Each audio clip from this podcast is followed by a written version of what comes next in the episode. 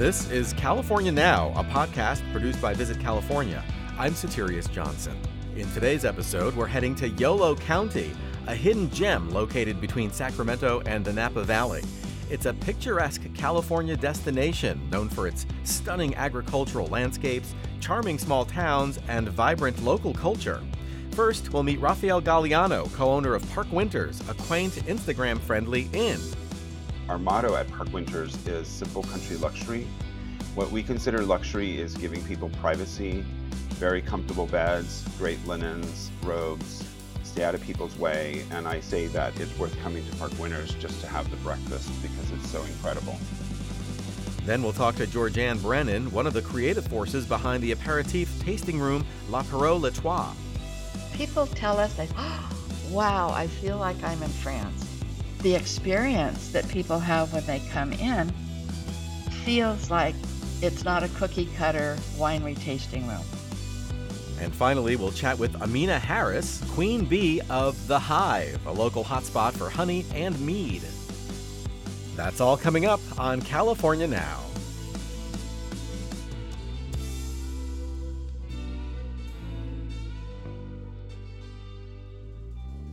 My next guest is Rafael Galiano. He's the co owner of Park Winters, a unique venue located in Winters.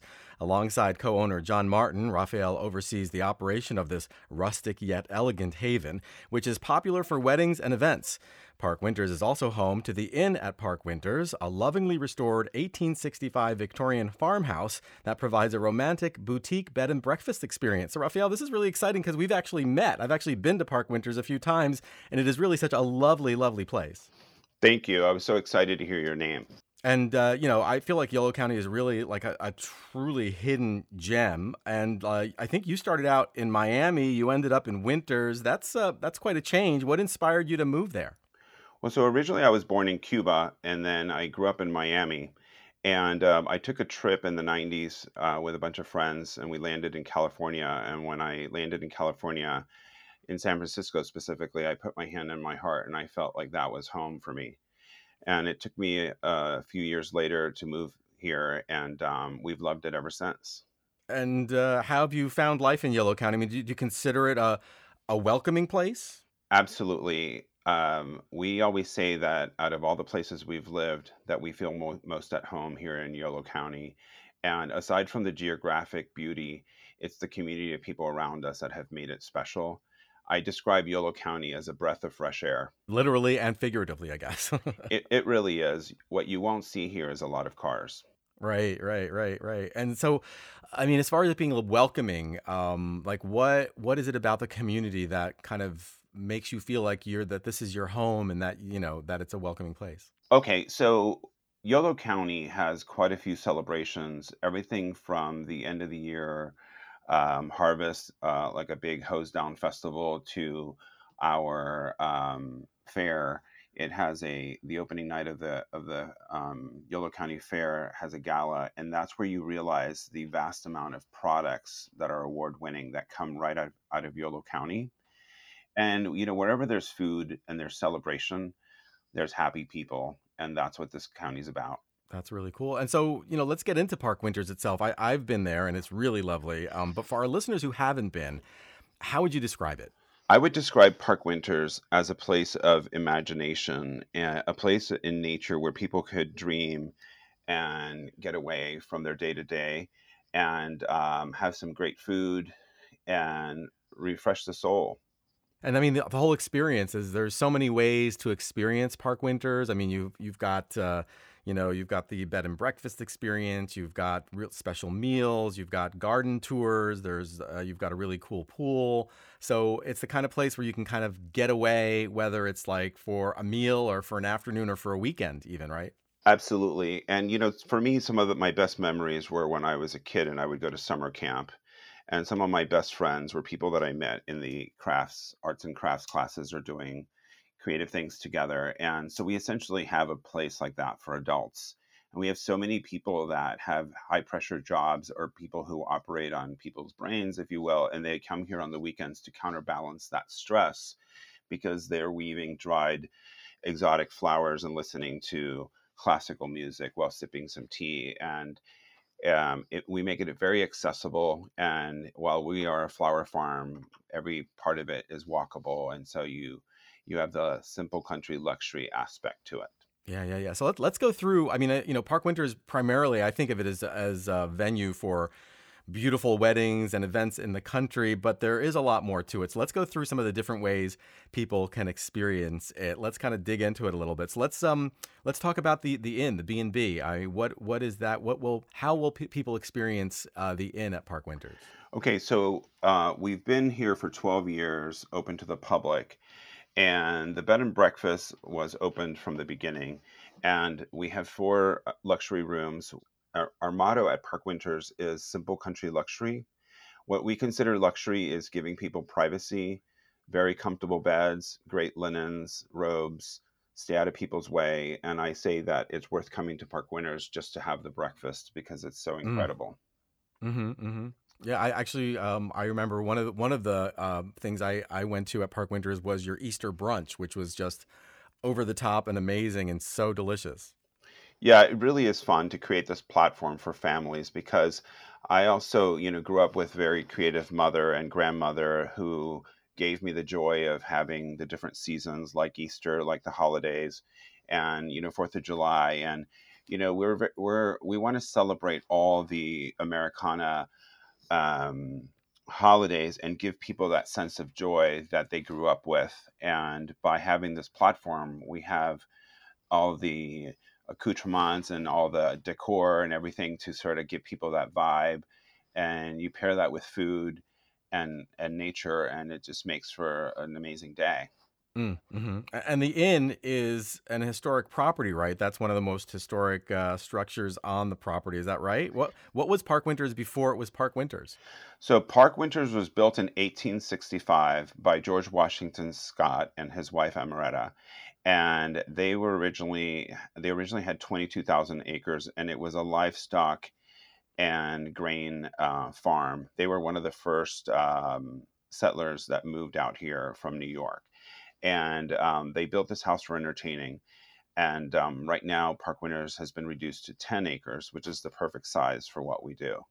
So, so that's the the B and B, and um, in addition to the B and B, you also have these garden tours. Uh, talk about the the grounds. I mean, you've got so many things growing. It's almost like an arboretum uh, that you have on the property. Uh, you do these garden tours as well. So, what's that experience like?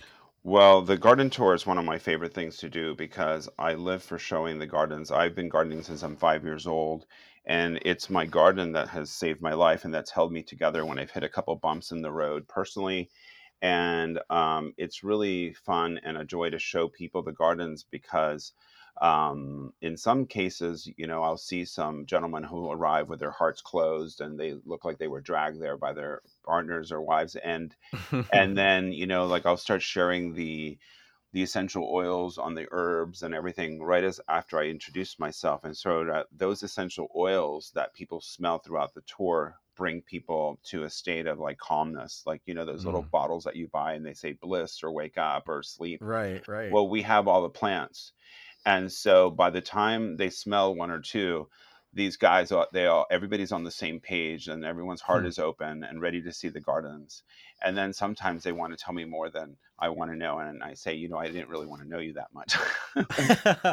you know, but it's really a joy to to share happiness um, through good old basic living, and that's what we do here because um, everyone can garden, everyone can grow food, everyone can bake a pie and sleep well. And that really to me is just the the only and basic things of life that bring happiness. Oh, that's really cool. And then you also have a, lot of flowers. And I thought I saw something about uh, where you can kind of go flower picking as well, I guess, during certain times and under supervision, maybe. I don't know. How does that work? Yeah, we have a, um, in our farm, we have one, one square acre that's just dedicated to pick your own bouquet experience. And everything that's on the grounds is in that square, and so no one has to sneak uh, around and do it. They can just do it freely and have the experience and take them home, and we put them in water for them. So, I mean, you also have a, a brunch series. Talk about that a little bit. Um, are you doing brunches every weekend or just on certain uh, dates? Yeah, so this has been a long time coming. And so, what we call our farm stand is an 80 by 50 foot building, open air, where we now provide farm brunch. And we are open every Friday, Saturday, and Sunday from 9 to 3 p.m. And so we we we recommend reservations, but walk-ins are welcome, and we try, uh, try to accommodate everyone. And if we don't have seating, we have what are now called farm boxes, where people can order the same stuff from the menu and just sit a few feet from the actual dining room in Mm. our Sunset Lounge, which is really nice as well. And they have access to the same food and cocktails. Um, it's worth coming to our brunch just for our uh, Bloody Mary. It's made uh, with our in-house tomatoes, and uh, it has a piece of candied bacon in it. It's really Oh, delicious. nice. Yeah. Nice. Yeah, yeah, yeah. So, uh, and and in addition to like the the tomatoes that you use for the Bloody Mary, what what else do you serve there? You are you basically using all local produce? I mean, what's on the menu? Yeah, so I was really excited to start off with the sandwich. The we named the s- the uh, panini. We named it the uh, Capay Cubano. Capay Capay Valley is just minutes from us, and I'm Cuban, so we named it the Capay Cubano. It, it's it's delicious, and if someone doesn't eat meat, they can have it meatless. Um, we have a delicious omelet. Um, also, our crispy pork belly eggs Benedict. We Mm. have a salad. The French fries are sensational and uh, we have a chicken katsu and a bibimbap and we we rotate it throughout the season so and the desserts are either like a s'mores cookie or um, some other type of creative cookies that we're making Mm. I have to say, like one of the things that definitely remained with me after coming to Park Winters was that the food, of course, was really amazing, but the service as well was like it was. It's the kind of service that is present and always there when you need something, but is not overbearing in any way. Kind of very uh, relaxed, but also just very attentive, which was just just kind of puts you at ease, and it just makes it for such an amazing experience. well thank you for saying that we work closely with our staff and i have to say that i love 100% of the people that i work with from the people who cut the grass to the people that are growing the food and the flowers to the chefs uh, it all gets folded into the kitchen and um, we just feel that everyone who walks into park winners in our dining room um, that it's a it's a opportunity for us to touch them and help them you know be inspired and have great service but not be overbearing and in their way too much. Well, you've really, you and John have really created um, such a, a a wonderful escape, and again, not very far from, you know, civilization, not far from San Francisco or Sacramento. It's like kind of, you know, a, a short drive away, and yet you feel like you're a world away. So it's it's really quite amazing what you've done.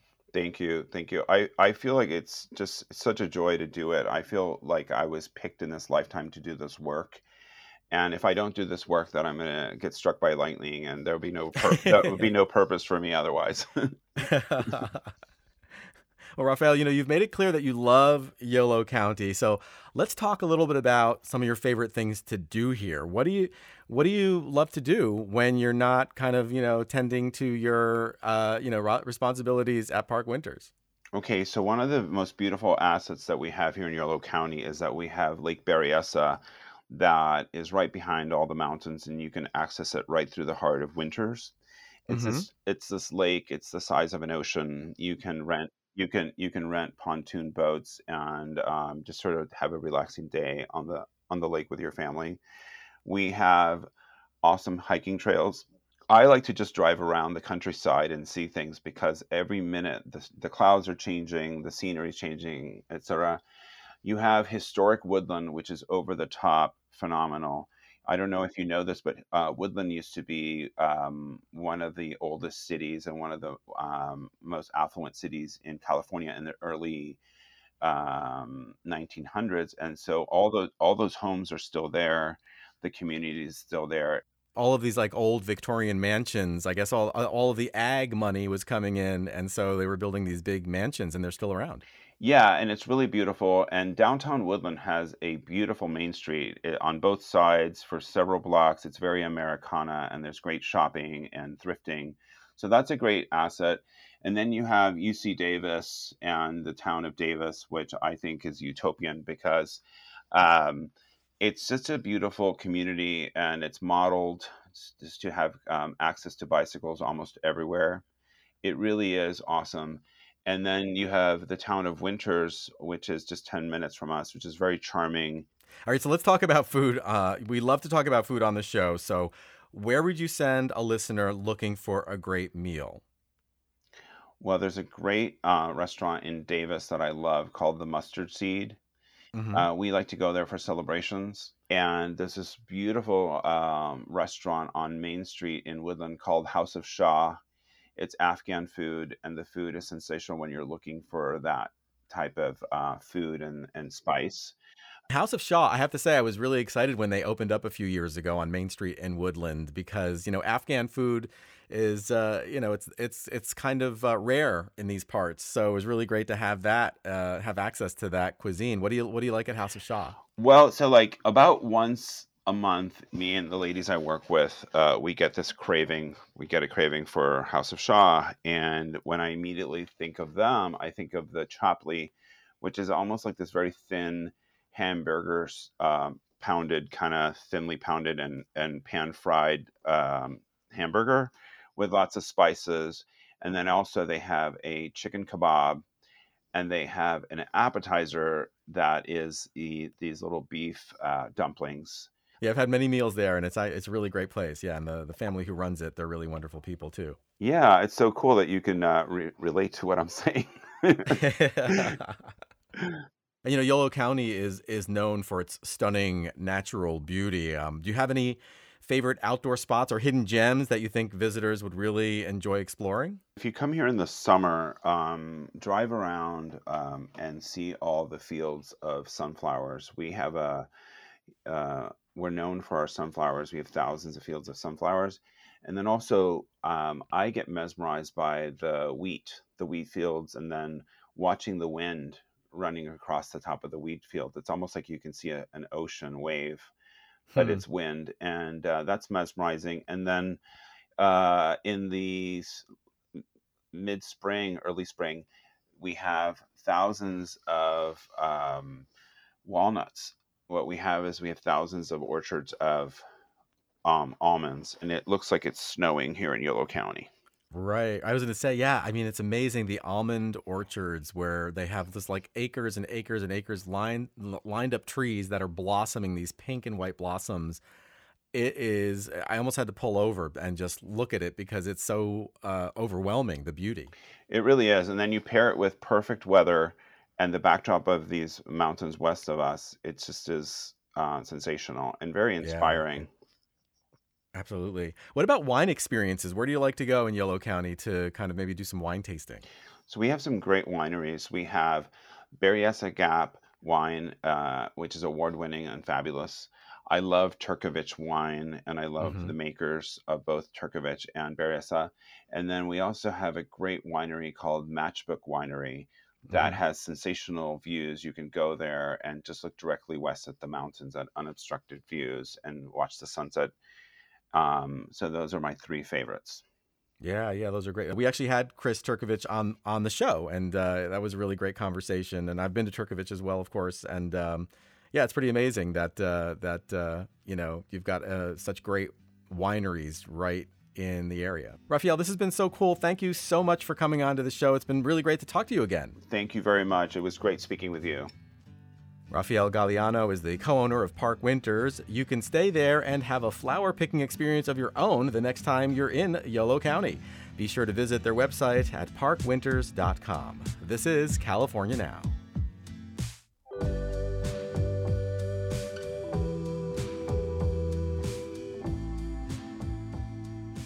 My next guest is a co founder of L'Apéro les Trois, an aperitif company and tasting salon located in downtown Winters.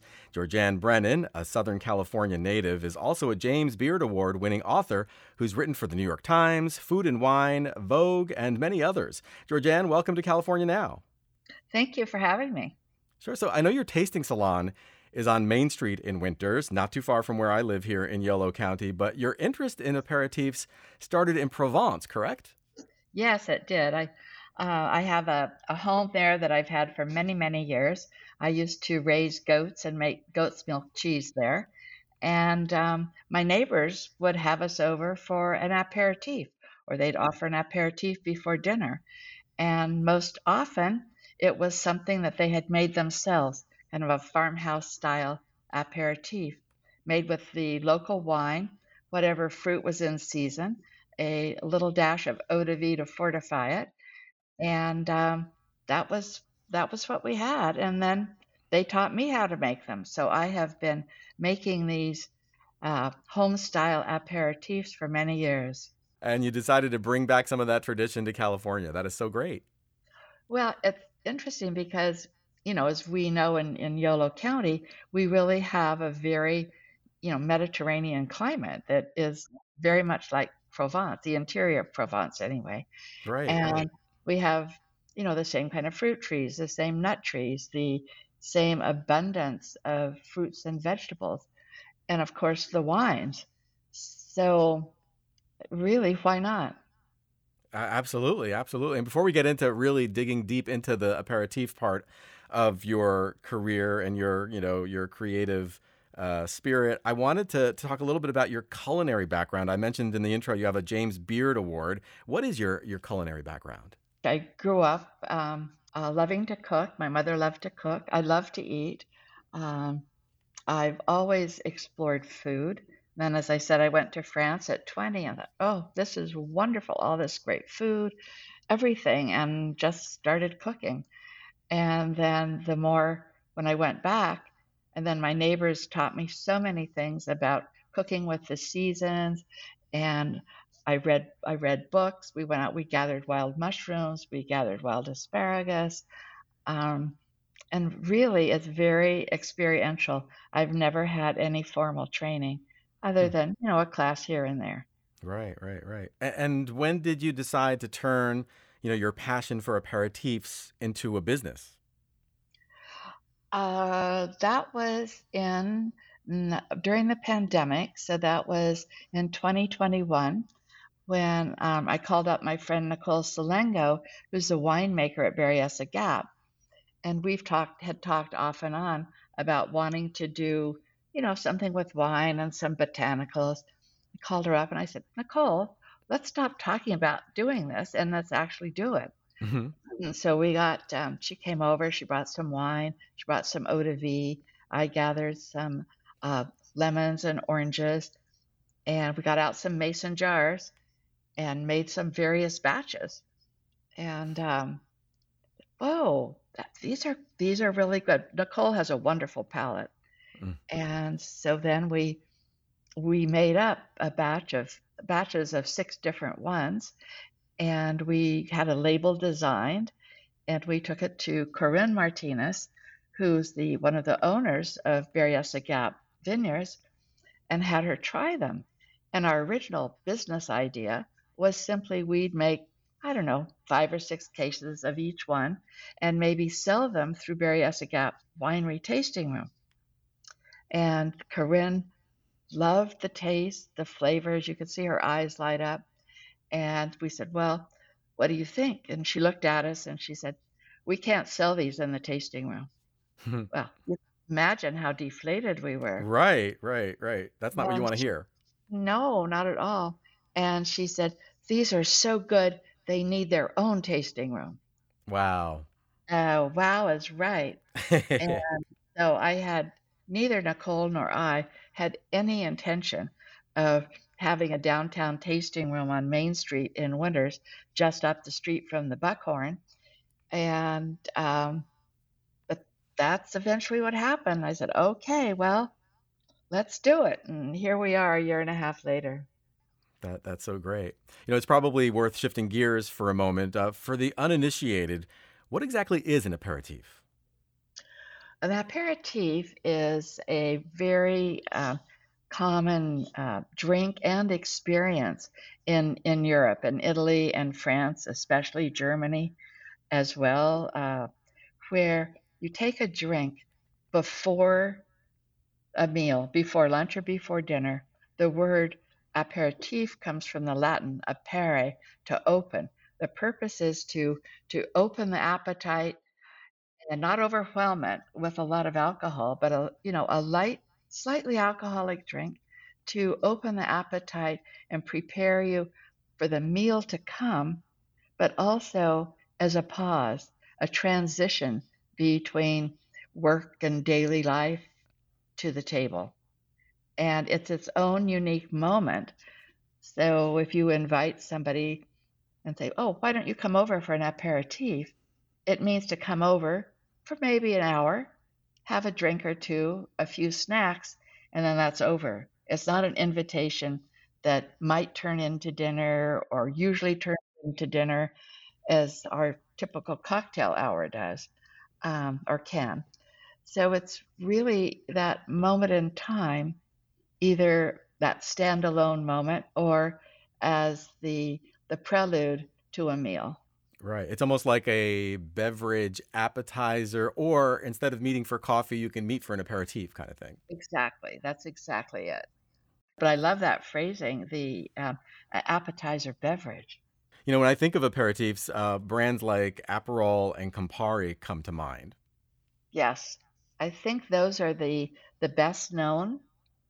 The Italians have well, they're delicious drinks, and they've the marketing around those, particularly in the last, I don't know, few years, have been astounding.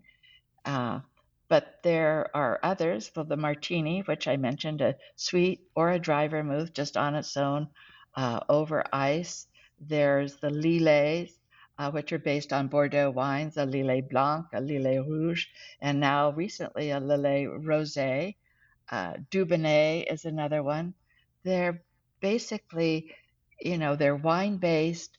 They are lower in, way lower in alcohol than um, spirit based drinks. And they usually include, and they do include the botanicals, maybe some fruits, some nuts. Some have, you know, 20, 30 different ingredients. I think Campari, and of course, the ingredients are all secret. I think Campari has over 20 different ingredients. Mm-hmm. We wanted to keep ours really straightforward, as I said earlier, in the French farmhouse style, so that you you're having this glass of of rosemary orange uh, rose rosé that's been infused with rosemary and orange, and hmm. those are your ingredients, and that's that's what you taste. It's not, wow, this is really good. I wonder what it is. You know what it is. So, Georgeanne, what kind of aperitifs do you offer at L'Apéro les Trois?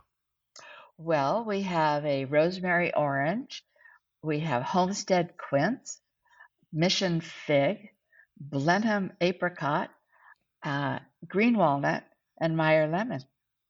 Oh, all things that grow right around uh, winter. So, t- talk to me a little bit about the uh, rosemary orange. Like, what mm, what does that taste like? Rosemary orange has a base of Berryessa Gap rosé wine it's infused with the zest of navel oranges and branches of rosemary, because we want it to have that little bit of a bitter hint, as if we were using traditional bitter oranges rather than our locally grown navels, which we hmm. celebrate. Right, right. And uh, so, what's the final? What is the, you know, how would you describe it to someone who's never had it before?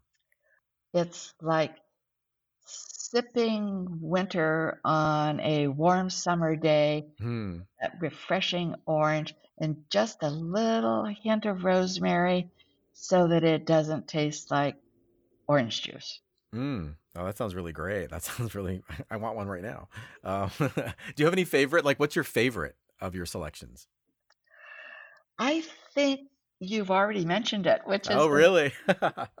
which is the rosemary orange. Um, but another one that always surprises me is the mission fig. Mm-hmm. It's based on Berryessa Gap Zinfandel, and the secret ingredient are fresh fig leaves, which are incredibly spicy. They, you pick a fig leaf, and it's it just smells like a spice bazaar. And so we use the fresh fig leaves and then dried figs and a little bit of fresh thyme and it's extraordinary. Uh, served over ice with a splash of um, brut rosé, it's magical. Mm. And you know, like people, a lot of people around the country, when they think of figs, they think of those dried rings of figs, which are just like not very appetizing. When you've had like a fresh fig picked right off the tree, it is unbelievable. Yes.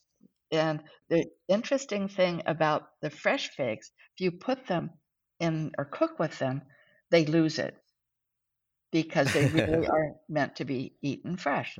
Right, right, right. But by using the fresh fig leaves, you get the freshness of the fig without it dissolving. And that's why we chose the fig leaves. Oh, that is so great. That's great. So, you know, if a listener walked into L'Apéro les Trois tomorrow, say, what would they see? What would they see? Well, people tell us, like, wow, I feel like I'm in France. Mm. Um, it's a historic uh, downtown Winters building, and it has these beautiful uh, club gray leather lounge chairs along one wall with round tables. The other wall has um, uh, black and cream typical uh, bistro chairs, you know, Parisian bistro chairs, and uh, square tables. And they will hear the player piano music softly in the background. And then you'll find, uh, you know, flowers, candles, depending on the season, and always a fresh, ever changing statement bouquet that we have to get um, branches and flowers that are at least four feet long to go in the vase. That's one of Mm. my favorite things. I love that giant vase with this huge arrangement in it. Mm. It, it sounds like you've really poured yourselves into this. I mean, it's not just a business for you. I mean, it's so personal. You have so many personal touches that are, you know, just uh, integral to the whole, you know, experience. Well, I, I think that's true, but I, I think we've all, you know, all of this was discussed. And well, what do you think about this? And what do you think about that? And we just, you know, seamlessly, you know, agreed that, oh, that would be good. That would be good. Yes, let's do that. Let's do that. Um, so it's it's really a, a shared vision, and I think the the experience that people have when they come in feels like it's not a cookie cutter winery tasting room. Somehow, real people put this together. Yeah, I wanted to ask you like what what that tasting experience is like. Um, is it like is it like a wine tasting where I sample different sips and learn a lot, or is it more like a, a bar where I order drinks and maybe learn about the drinks as I'm enjoying them? Yeah, it's not, I, I guess it's more like a bar. When I try to explain it, I just, the, for ease, I just say it's like a wine bar. Um, where we, one of the things we offer is what we call our grand tasting, which is a tray with six different small, almost shot glasses that are on the tray. And then there's a paper beneath it identifying each of the six aperitifs. Hmm and our staff and you know encourages people if they're not familiar you know to start with that and see what they like and then um, move on to that from there to one of our cocktails. For example we have a one that we call orchard bliss which incorporates um, the uh, orange aperitif and the apricot aperitif and some uh, sparkling wine It sounds absolutely like the perfect kind of, you know, afternoon or evening, you know, break to just have some Yeah. wonderful aperitifs and a nice little appetizer. It just sounds lovely. Well, you know, Georgeanne, we love to get uh, recommendations from locals on this show. So would you mind helping us fill up our itineraries? sure All right. You know, we've been talking a lot about beverages. So let's turn to food. Where can you get an incredible meal in Winters? Well, it all depends upon what you're in the mood for, and um, and kind and also the experience you're that you're looking for. Uh, Preserve, which I mentioned, Mhm. has kind is a the people who own it, the Ogandos, are they have great style and it's very very um, stylish, but in kind of a rustic country slash urban way and it has kind of dark. It has nice lighting. It's got a beautiful long curved bar. Um, the food ranges from uh, cream cheese with jalapeno jelly to uh, shrimp and grits, uh, big, thick, juicy pork chops, uh, wonderful uh, salads with whatever's in season, a little crispy prosciutto. Uh, so that's one. And they have an indoor seating, outdoor seating. just down the street from us is the famous Buckhorn, which has been a destination for I don't know how many years. Right, Buckhorn Steakhouse, right? Buckhorn Steakhouse, and of course it has great uh, steaks and chops. And then they've taken a lot of their meat. They're famous for their tri-tips, and they do things like a, a tri-tip salad. So you don't have to go and have the whole, you know, the steak, the potatoes, the cream spinach, or you know, typical steakhouse meal. But they've got some very creative items on the menu, and you can, you know, just pop in for that. And of course, it has um, the the decor is various old timey bar, and then heads of assorted animals, stuffed heads, you know, which is you know either your style or not. Frankly, right. I, I I like it, and I have people who want to go. Let's go to the Buckhorn. I love it there. It's so old timey. Mm, mm-hmm, mm-hmm. And then right next to it, they've uh, opened a a bar called the DeVilbiss Room, and it's got a great chandelier that is made from um, antlers, and it's, it's dark and it feels kind of has a little bit of a speakeasy feel, and they have fun things like fresh oysters and really great bar food. And then across the street is the you know down home Americana diner, so to speak, Putah Creek Cafe. Right. Just what you'd expect. Big breakfast, you know, stacks of pancakes and, you know, but also some Mexican chilaquiles, great huevos rancheros breakfast. And people are lined up there, you know, on the weekend. The people come from all over for breakfast. They bring over senior citizens in buses for breakfast and lunch. Well, I actually had brunch at I just had brunch at Putah Creek Cafe a couple weeks ago, and it was lovely. Sitting outside, it was just really, really wonderful. So it's a great. What about Ficelle? I that's another place I love in winters. Yes, Ficelle. You know, it's kind of under the radar, and it has the you know with the Spanish orientation, and you always get that spicy, uh, garlicky mayonnaise. Oh yes, of course, yeah. So it's oh, a it's like a tapas place, basically, right? Like a tapas place, and you know, you kind of never all, always good. Their food is always interesting. Yeah, I, I, know Winters hosts a couple of unique events and festivals. Um, can you share a few of your favorites with us? Yes, I think that's one of the particularly interesting things about Winters. You know, we've talked about the the wineries and the restaurants and coffee and all of those, and, which are there all the time. But there's almost something every month that's special. There is an Albarino stroll in August. The whole downtown celebrates um, Albarino Day with spe- special activities.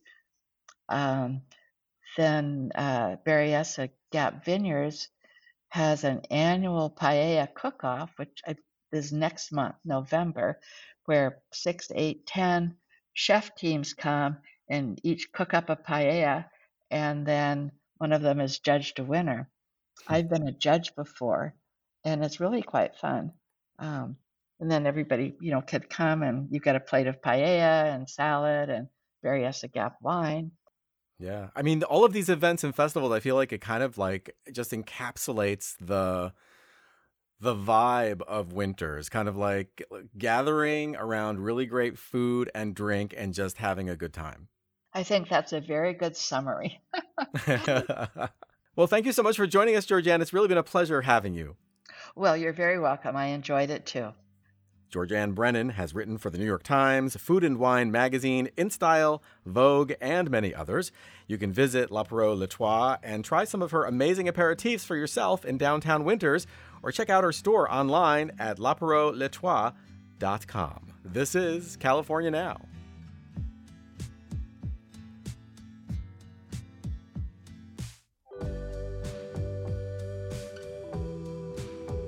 My next guest is Amina Harris, the longtime owner of The Hive, a honey mecca nestled right in the heart of Woodland. The Hive is a family run business offering a wide variety of honey, nut butters, honey fruit spreads, and other honey based products. And here to tell us all about it is the queen bee herself. Welcome to California Now, Amina. Well, thank you so much for having me. This is really exciting. Glad I could buzz on over. Oh, absolutely. so, you know, first of all, I'd love to know about the origin of the hive. How did you get into the honey business? Well, the honey business started in a very, for me, in a very convoluted way. Um, I graduated college during uh, the beginning of the kind of back to nature era, era of the 70s and started cooking everything I could with honey and whole wheat products. Um, but the person I eventually married, my husband, had actually gone off to Israel and uh, become a beekeeper there. And when he returned first to our hometown of Buffalo, New York, and eventually California, he decided to start a honey business. It was called moonshine trading at the time because moonshine is when you move the bees. You don't move them during the daytime because they're out flying around. And mm. so he called it moonshine trading and 1979 and sort of the rest is history. It just all sort of started happening from that point on. Wow. So and, and so 40 plus years later, uh, it sounds like it's still really really a family operation. So Amina, how many kinds of honey can I find at your shop, The Hive? Well, right now we have about 30, and they come from all over the United States, and then we have two from Mexico also. Um, but we concentrate on the West Coast. We have a whole lot from California alone. I mean, literally, you can go from the top of the state to the south of the state just tasting right in our tasting room. Mm-hmm. Um, if you're you're a Southern California person and you want really really wonderful avocado honey, we've got that. Hmm. we've got orange blossom, as I mentioned before, eucalyptus, toyon. We've got um, a, a vetch that comes out of Capay Valley that's really beautiful. And then we have uh, yellow star thistle just a little north of here.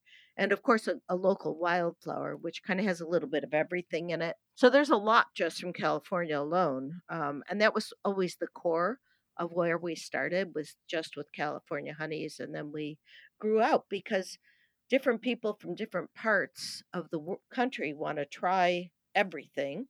And what we find is that Californians also travel and they really want to have a good selection of fabulous honey. Yeah. So I mean it sounds like you're you kind of like, you know, uh, the whole state of California sounds like an amazing place for honey, but are there any particular, you know, California towns or regions that are particularly good for honey? Well, you know, what you find is in the north part of the state, that's where a lot of the queen rearing goes on. Um, and it's also where all the yellow star thistle is collected. So around the little towns of Willows and Glenn and that area is where that happens.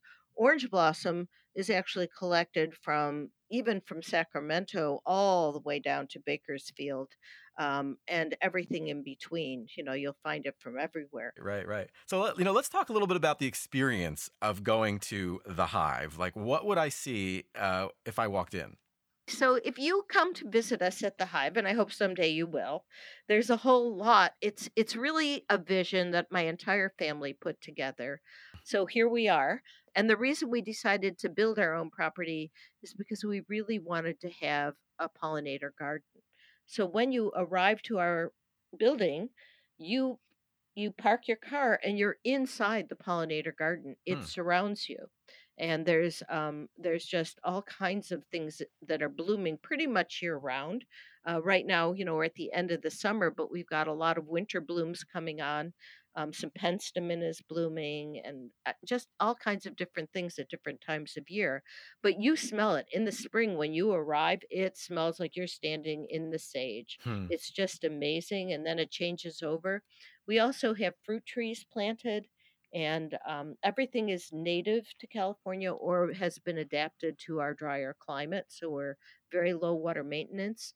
And then we're beginning to plant um, some uh, herbs and vegetables and things that we're starting to use in our own kitchen because we also now have not just a honey tasting room, which you come into next. So you come up the little pathway from the parking lot, you're going to be surrounded by plants and hopefully a lot of native bees. We've been host to many different varieties, especially lots of carpenter bees.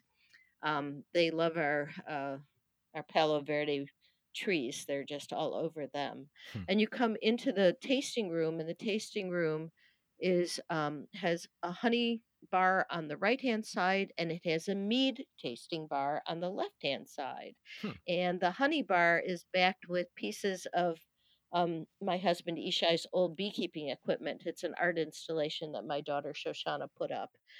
Uh, and you can read all of his messages that when he writes down about what he kept on in that particular hive and how the bees were doing and all the information is on the bee boxes up on the wall but there's also at least 10 honeys and fruit spreads and everything for you to try inside and um, and then over in the mead bar you can get a mead flight do you know what mead is Well, yeah, I wanted to talk about mead because I heard that you also do this mead tasting. So share a little bit about that. Like, what can a visitor expect from a mead tasting experience at the Hive?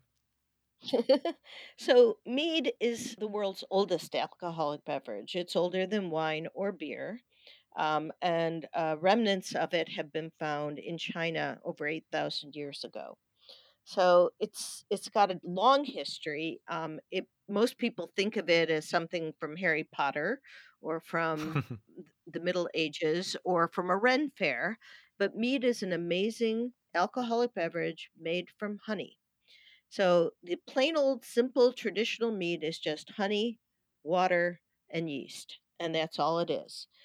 When you get more and more creative, you're going to add fruits or spices or herbs even, um, and then it gets it starts to change and become more flavorful, especially in the hands of a gifted mead maker.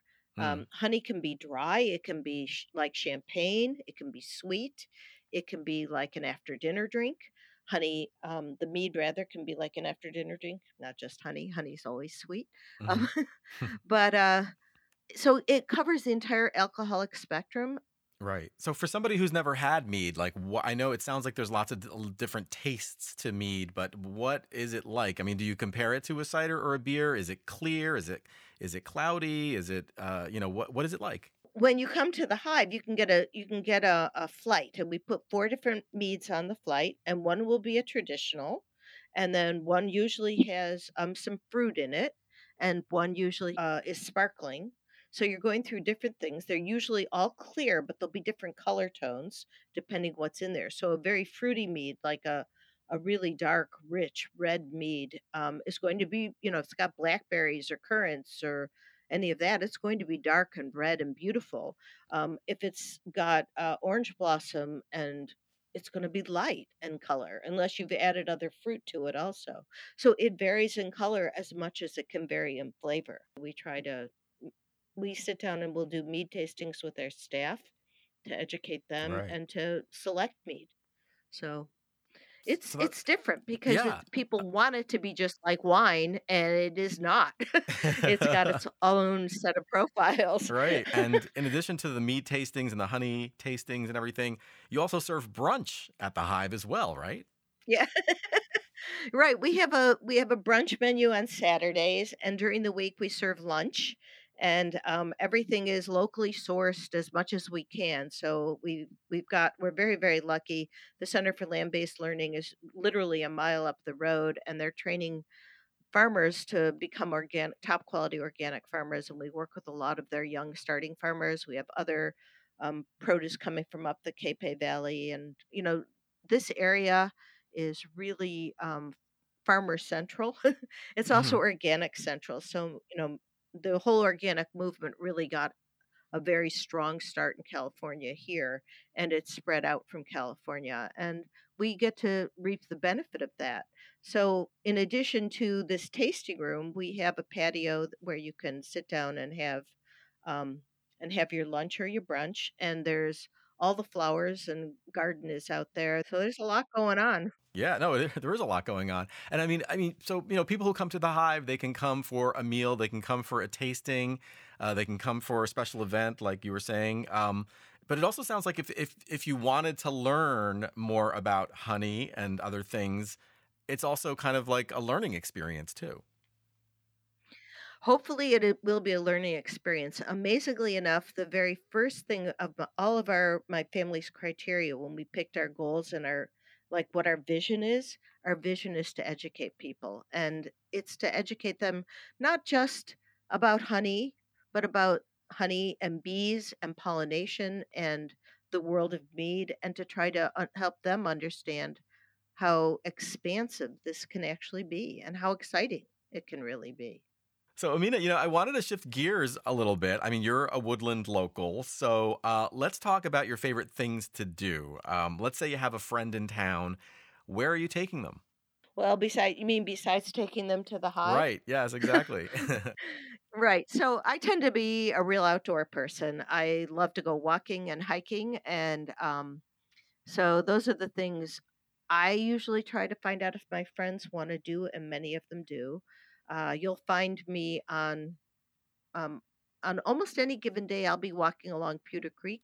Uh, in the day, UC Davis has um, an extended area that the Arboretum, which is the park of UC Davis essentially, um, it actually extends out into the country towards winters. And so you can walk up Putah Creek and uh, see all kinds of birds and river otters and turtles and egrets. And it's really terrific. So I love hiking there.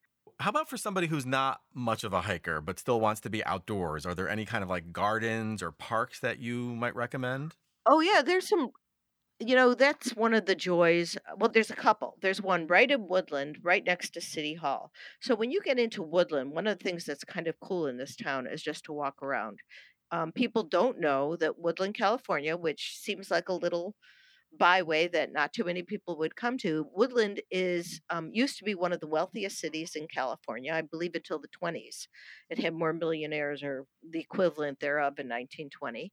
And there's some amazing old houses. Um, and you could just walking around down um, just south of downtown is amazing. You see great Victorians. Um, you you see some mid-century houses, uh, houses you know made out of all synthetic materials. I mean, it's just it's really interesting to take a walk in just south of town. Um, but there's this fabulous little garden that was put together by my friend Linda Hennigan. She's um, she just had this vision that we needed an edible teaching garden, and so this is right next to City Hall, and students um, take tours and they come in and they learn how to garden and they can pick their own vegetables, and it's really a sweet little garden. You can go into it any day and sit down in their little gazebo and bring your own picnic lunch and enjoy that. That's kind of like a cool little spot. And then behind, right across the street, behind the um, library, and it's an old Dale Carnegie library that looks like a gorgeous mansion. There's all kinds of things to do if someone doesn't want to go on a long hike. Yeah, yeah. I promise you. Well, Amina, this has been really great. Thank you so much for coming on to California Now and sharing everything about the hive and all of your kind of local pro tips.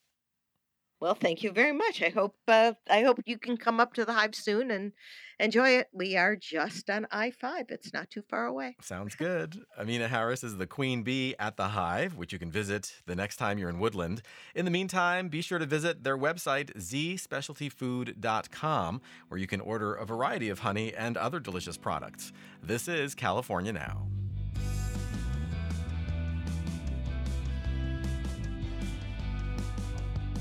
If you're daydreaming about your next adventure or just looking to soak up the California vibe, follow Visit California on Instagram.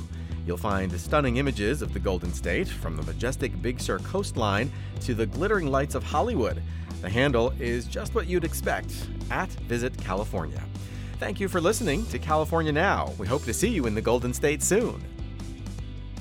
This podcast is brought to you by Visit California. I'm your host, Soterios Johnson. Our producer is Kate Eppelboim. Sarah Deely is our technical lead. John Godfrey is our editorial director. Our theme song is by Aaron Taos. Additional music by Casey.